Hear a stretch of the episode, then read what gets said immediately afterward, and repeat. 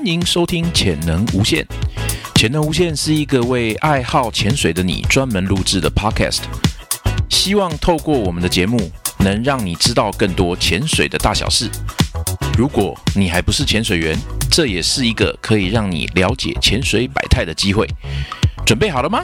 节目就要开始，跟我们一起探索你的无限潜能吧！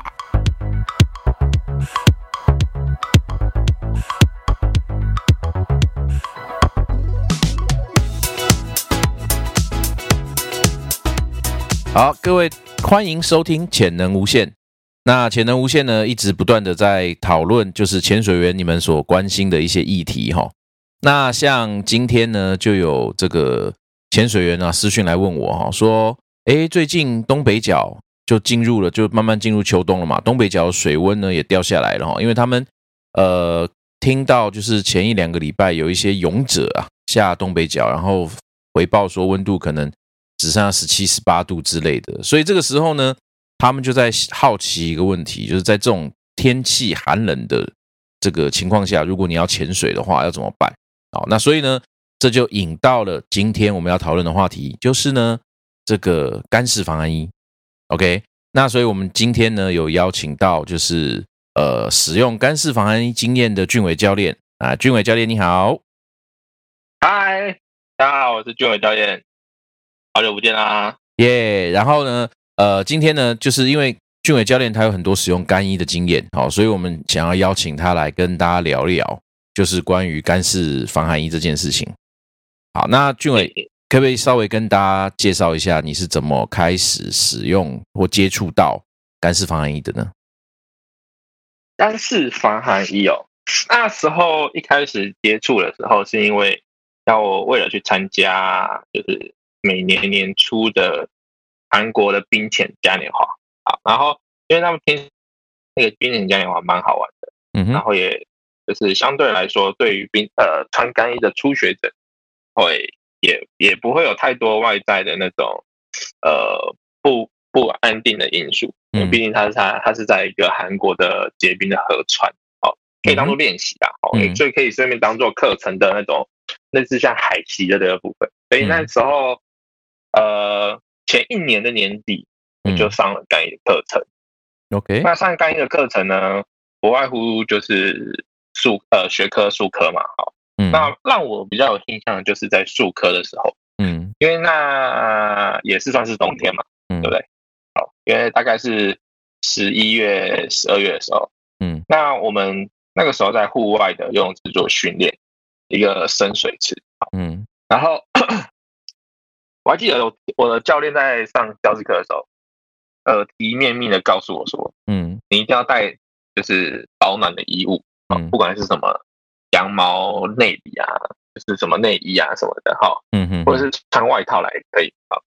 但当天好死不死，我可能忘记了这个二提面命，嗯，他可能只是稍微提过，可能要不然就是我那时候在放空，嗯，然后忘记了带带这个东西。我想说啊。好不容易去泳池，不需要带湿衣，不需要什么大包小包的，嗯，好，就简简单单的去带点装呃动动装去就好。然后那一天太阳又特别的大，嗯，就感觉很像很适很就是很温暖的冬天的感觉，嗯，然后我就去，啊，教练我就看到我，就一脸惊恐的看着我说：“啊，你就这样子来哦，没有带什么保暖的衣服吗？哇，需要吗？”很近又不会进水，嗯，啊，搞不好还跟至少啊，大不了就跟失忆一样，就是再冷一点点啊，至少但是还是有点保暖的效果，啊哈。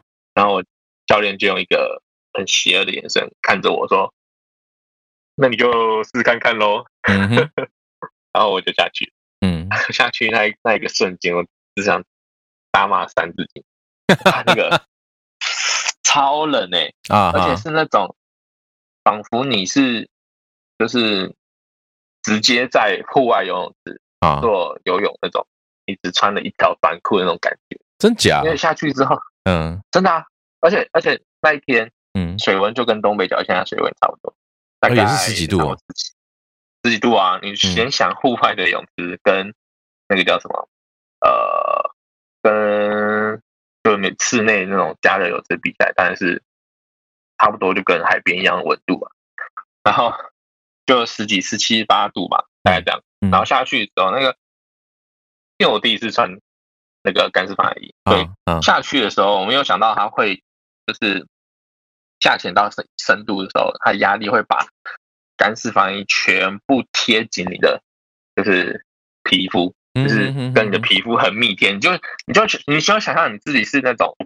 真空包装的肉，OK，像吧，嗯哼，嗯哼，嗯哼，真空包装的肉，然后有那个画面感，嗯，对，你就因为你里面没有穿内衣，嗯，你就我就短短裤短袖这样，然后就会有露出裸露的皮肤嘛，嗯，你直接触碰后，我那感觉就只是没有湿而已，嗯。只是 没有湿，然后还是会感觉到冷，嗯哼，就是传导那种，它会把你的热瞬间瞬间带走，但很快，嗯，超冷的。然后 我就在那边下面，呃，训练了半天吧，还是多久？反正我就想说，看我都来了，不可能叫我就走，然后又回去穿衣服。我就说好，那我就盯着。反正呃，单一的训练啊，单一的训练，呃，不外乎就是要怎么样去熟悉那那件衣服，对不对？嗯嗯。然后一些，比如说，你就把那衣服想象是一件设备，嗯，像重装一样。那他会教你怎么使用它，然后也会教你怎么样故障排除，对吧？嗯，最靠的就是故障排除啦。啊哈，就是它，它不是有一个呃，单一道理来说会有一个排气法，嘿嘿，呃，除了一个进气的地方，就是要干衣里面要充气之外，嗯，好，那还有一个排气的地方，嗯嗯，那排气的那个地方如果坏掉了，嗯，那但是你里面身体有很多的，比如说。充了很多空气什么之类的，没办法卸掉，对不对？对，你势必就要把一些，比如说，呃，密封，呃，脖子啊，跟手手手腕这些地方的细胶的密封处，嗯，要把它打开来，把空气卸掉嘛。嗯嗯嗯。那你想它呢？打开来之后呢，空气出去，那什么多东西会跑进来？嗯，水。对，没错。对。那说，对啊，我就是我那时候就想说，靠背。我真的要做这个动作吗？我都已经快冷死了。啊哈！我要去打开来，然后再灌水进去，然后里面整件都湿的。啊哈！哦，感觉好冷哦。嗯啊，不过这个是因为要做那个叫什么故障排除的动作啊，所以在泳池练习的时候才会让你里面湿掉。嗯，就是我只记得我当下超想死，冷到爆。OK OK，对。好，所以这是你当初学干衣嘛？嗯，你说你说。经验啊，嗯，就是一开始一开始深刻上课就有的深刻的体验。OK OK，所以这是学到呃干衣。内 OK 好，那所以你学完了干衣之后，你就去冰潜了吗？对，好，那你去冰下潜水，我记得好像有去东北，嗯。OK，有去东北，有去东北角练习吧？哇，哦，呃，好像有吧。好，没关系。冰下潜水跟在一般我们我们比方台湾的潜水员常看到的这种热带、亚热带的海底下有什么不一样的感觉吗？冰下潜水哦，嗯，最大最大的不一样的感觉啦，就是它，呃，一开始其实蛮蛮可怕的，因为就是它。出入水可怕哦！哦，为什么？一开始可怕，嗯，因为出入水只有一个地方，嗯，如果有些人可能觉得，嗯，没有什么，呃，你就想出入水只有一个地方，你不能马上随时在你现在想要起来的地方，就是上升。为什么？对，因为撞到，因为撞到冰呢。啊，对哦，整片都是冰哦。对啊，所以所以要在冰上打洞，对不对？打洞之后，嗯，它可能就打一个三角形，嗯，下去之后，嗯，你势必要带着一条绳，嗯，然后带着一条绳子下去之后呢，你才就知道说你回来的路是在哪边，嗯，啊，你回来的时候，你可能下去绕一个圆圈，那你回来的时候就沿着那条绳子回来，嗯，对，所以一开始会比较差的是因为就是你没办法随时有问题要上路这样。嗯哼哼，那这感觉带上，但是下面，嗯，冰潜有点像那个北极的那种企鹅还是什么海豹，有没有从那个洞里面探出头来，然后上面有一只北极熊在等着你那样吗？啊啊啊！有点像，有点像。嗯，那时候干衣就很好用啊，干衣下去哦，完全完完全全感不感受不到寒冷，真的哦。干衣，然后你的脚嘛，然后手会戴手套嘛，对，是干式的手套，嗯哼，就都不会进水啊。然后那个时候里面真的就有穿好好的，然后就真的有穿保暖的，哦，我就感受不到冷。OK，然后 OK，只剩下脸，就是一点点露出来的这部分，嗯，就两个腮帮子。嗯，对对对，但下去瞬间就没感觉了，可能是冷到爆掉。对，就是大概单一的好处啦，蛮不错的。嗯，下去感觉如入无人之地，任我潜游，因为下面真的没有人啊。下面什么都没有，好不好？啊哈。但是但是下面你不会觉得那些冰块从冰块对看上面的人在走路？还蛮好玩的吗？蛮帅的，蛮帅的哦。然后冰潜其实有大部分可能也是要看那个冰块的光影啊。嗯嗯。只是呃，然后有时候还有你吐出来气泡，它会浮在那个那个叫冰块的上面。嗯。你就觉得好像有一个水层的感觉。嗯。也是蛮帅。嗯嗯。蛮好玩的。OK。就是期待之后可以真的去北极或南极潜水。嗯。真的干衣。就是首要首要学会的一个东西啦。嗯嗯嗯嗯。那另外呃，我看刚才我们在讲，就是你说训练的时候没有穿内里嘛，对，冰潜的时候觉得很舒服，最大的原因是因为里面要穿内里嘛。那其实内里对于干式潜水员来讲，其实是还蛮重要的一件事情哦。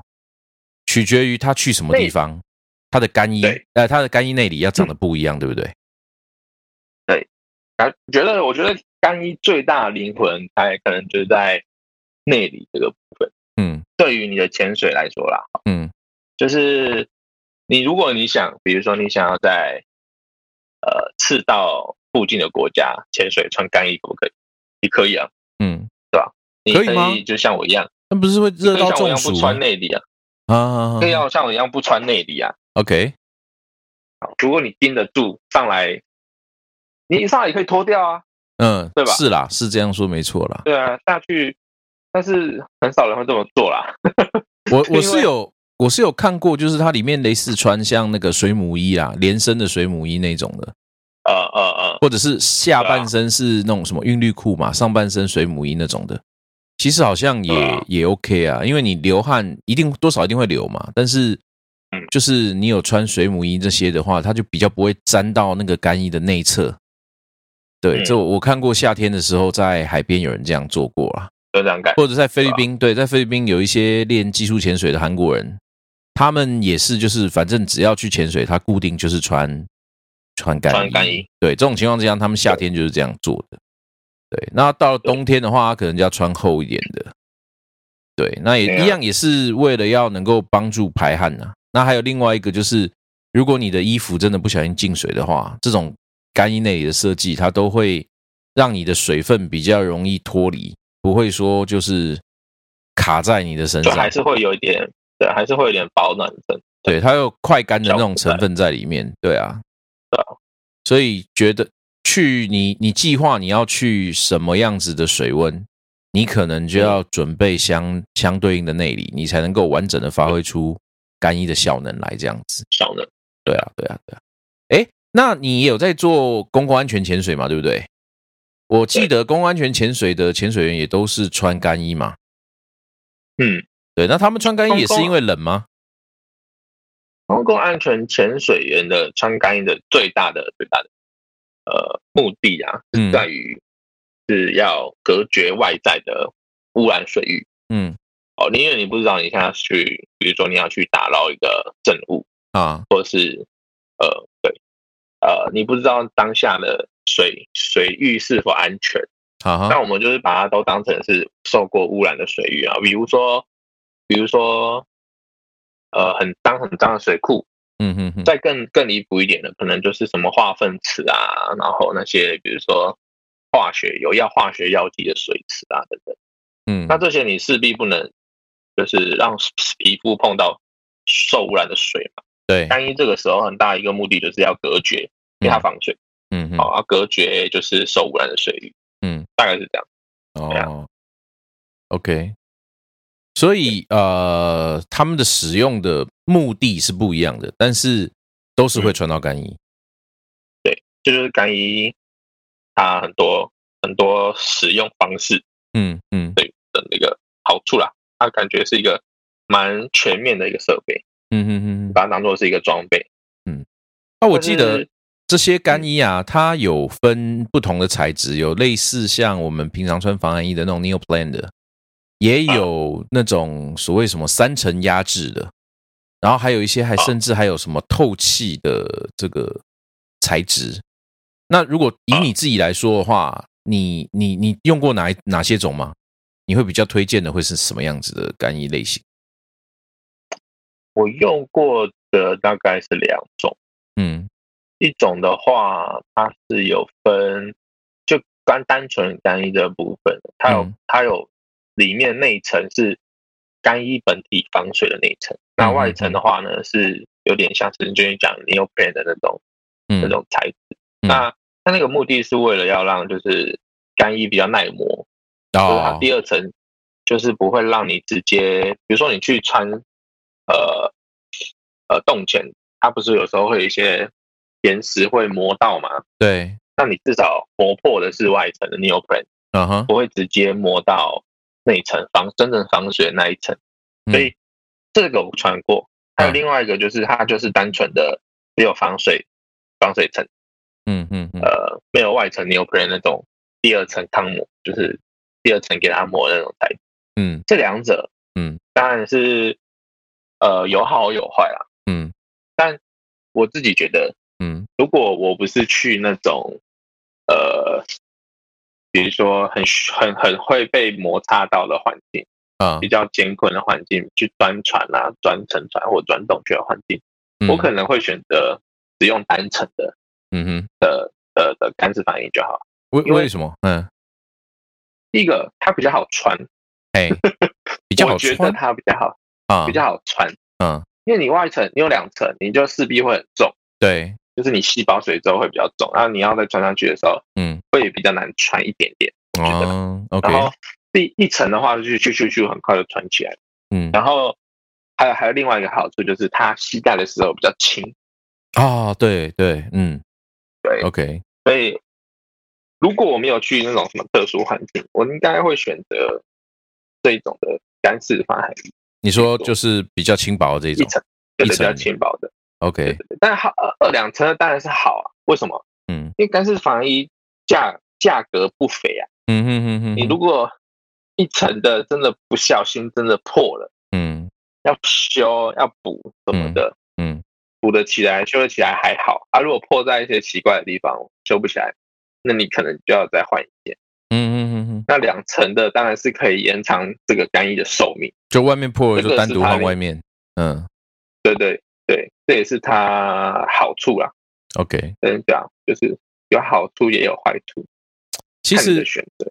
对你讲到这个哦，我我有认识一个干衣大户，他呢因为他的训练的关系，他准备了很多的这个训练用的干衣，他训练干衣大概也有个六件八件吧。他反倒说，他这六件八件里面经常遇到问题的不是就是破掉。他经常遇到的反而是阀门那边渗水。坏掉，就是阀门太，因为阀门它跟布是不是一个不是一体构成的嘛，所以它都是对，可能是用粘的，可能有用什么实力控那些的去垫片去压去挡住的。但是呢，你知道干衣这种东西，它我觉得欧盟真是太伟大了，它那个环保材质一出来之后，整整个改变人类的生活，就是呢。你知道它上面的东西很多，对，都是环保材质的。环保材质的好处呢，就是它会分解，但是对潜水员来讲，它最大的坏处就是它会分解。所以呢，就经常会有一些欧洲大厂做出来的东西，它你常常用，反而事情还没有很严重。你要是没有那么常用，比方说像干衣就会是其中一个，因为你大概只有冬天会用，所以呢，夏天你把它放在衣橱里面收着，所以久而久之呢，它的一些橡胶材质啦、塑胶材质啦，它就开始分解了。一开始可能先 变成硬化，然后接下来就脆化。那如果是垫片的地方，它硬化再脆化，接下来就开始漏水。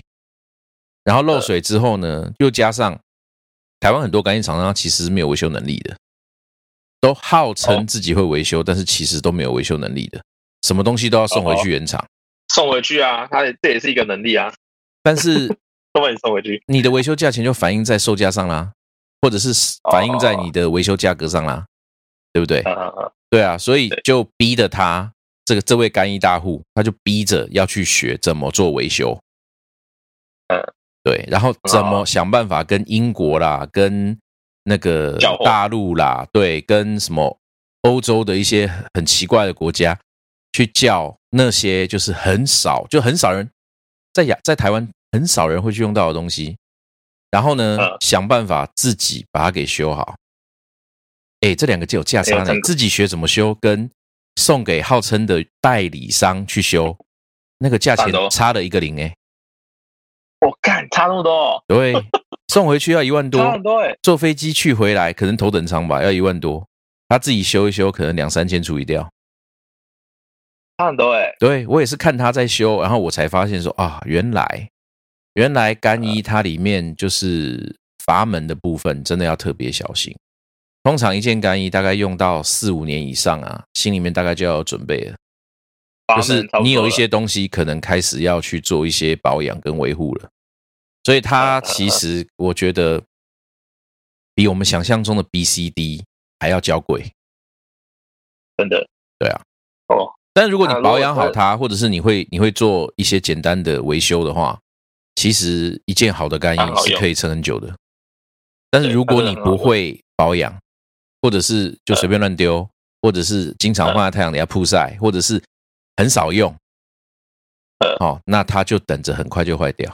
因为我认识另外一位干衣大户也是，他呢，我这位认识，我原本认识的这位大户是拿来当学员装备，我另外一位认识的大户呢，他是买来当传家宝的，所以他现在家里面，没有没有没有，你如果拿出来挂也就算了，他现在是还没有拿出来挂，包装没有拆，听说也四五年了。OK。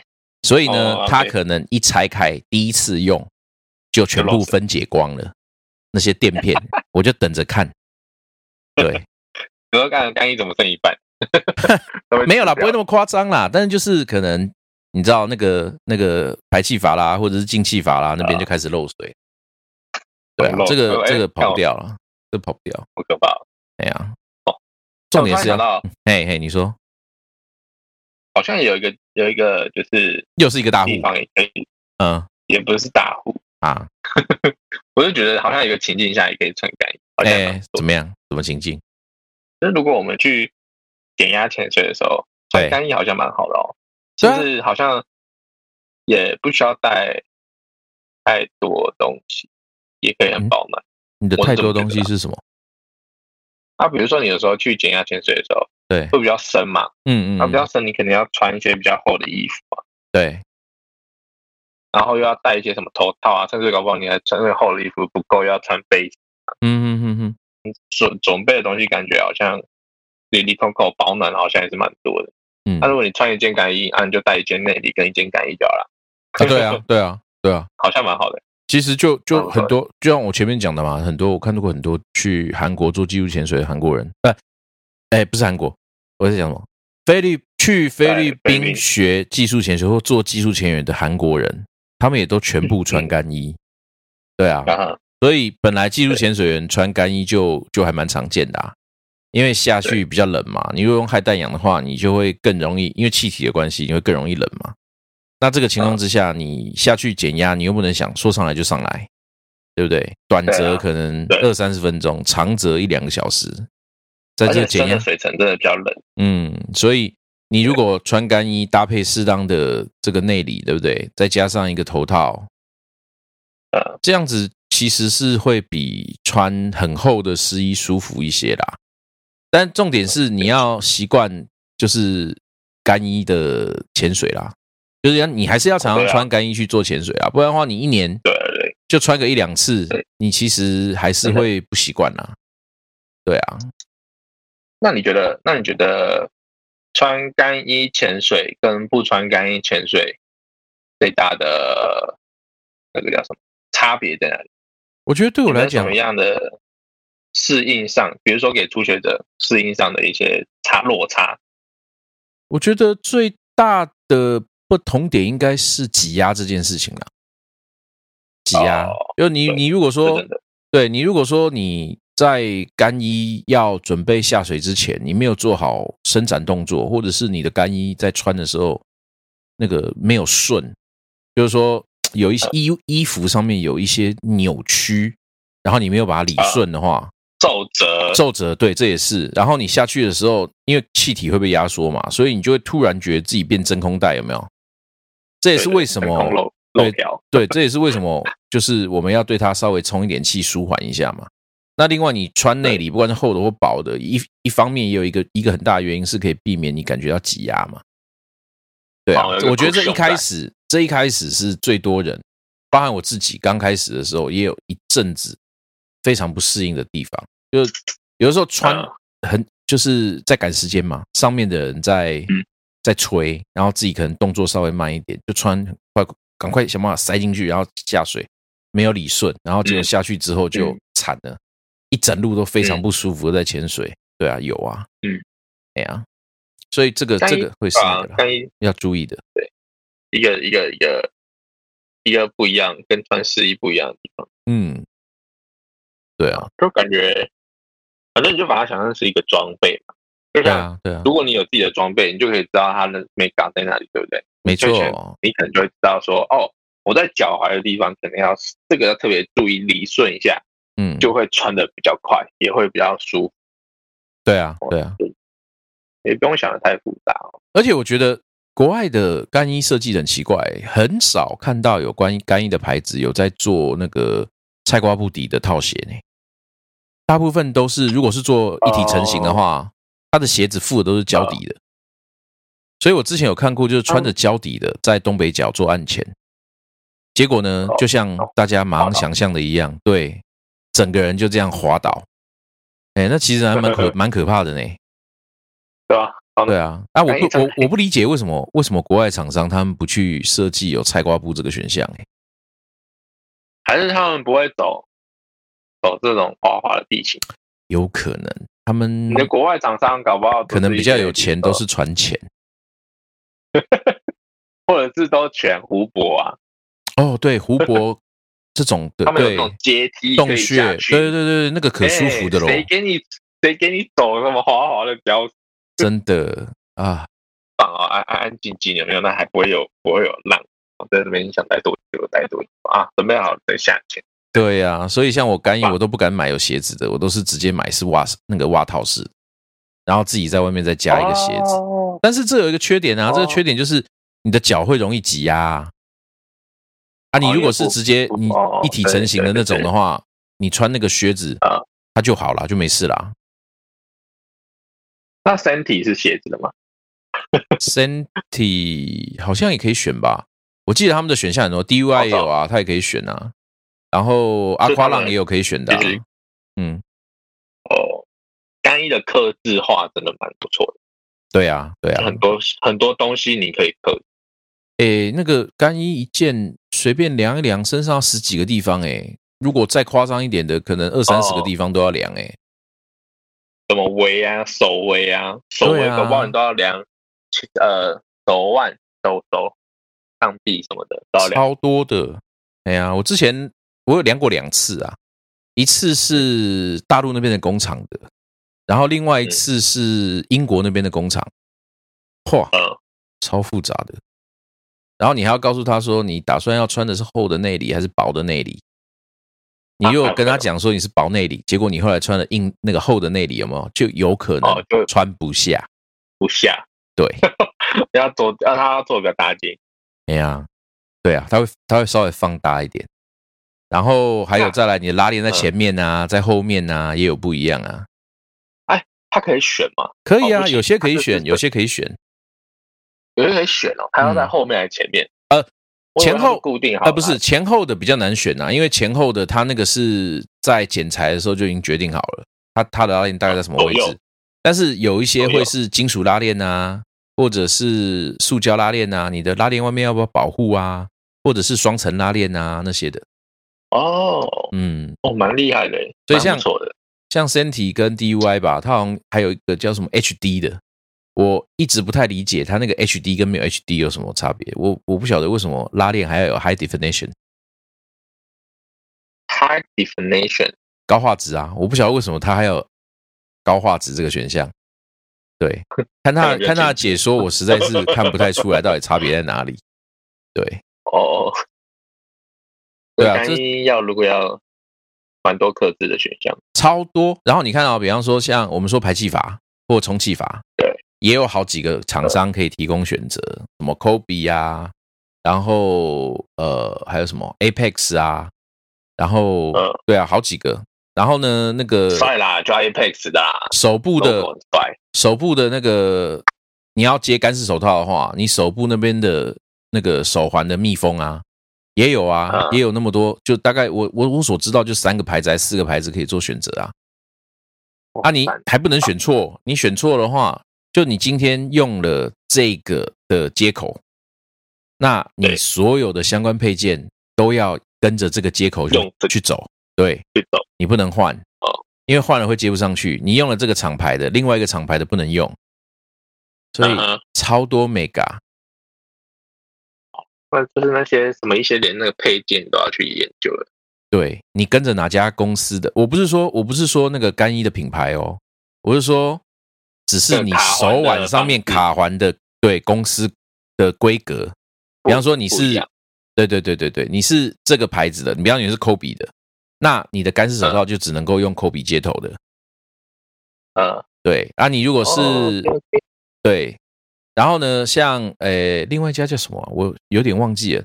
它就有分两种规格，一种是圆形的，一种是椭圆形的。嗯，那你如果是选用了圆形那个款式的，你就不能够接椭圆形的。对，反之亦然。圆形的比较好接，因为它是用转的，转到你的手上去就卡住了。椭圆形的好装，但是呢比较不好拆，你要用凹的再扭，把它给逼开来。反正就是都还蛮蛮好玩的啦，对啊，啊那那那个就是为了当你需要用到干式手套的时候，你才会需要这样啊。但是你也可以不用，你也可以不要选，就是什么呢？就是请另外一个人帮你，就有点类似像穿呃洗碗用的那种家式手套，然后呢，他就帮你穿上去你的手上，然后再粘到你的衣服上这样子。哦哦哦，对，很不方便，但是它是最便宜的选择。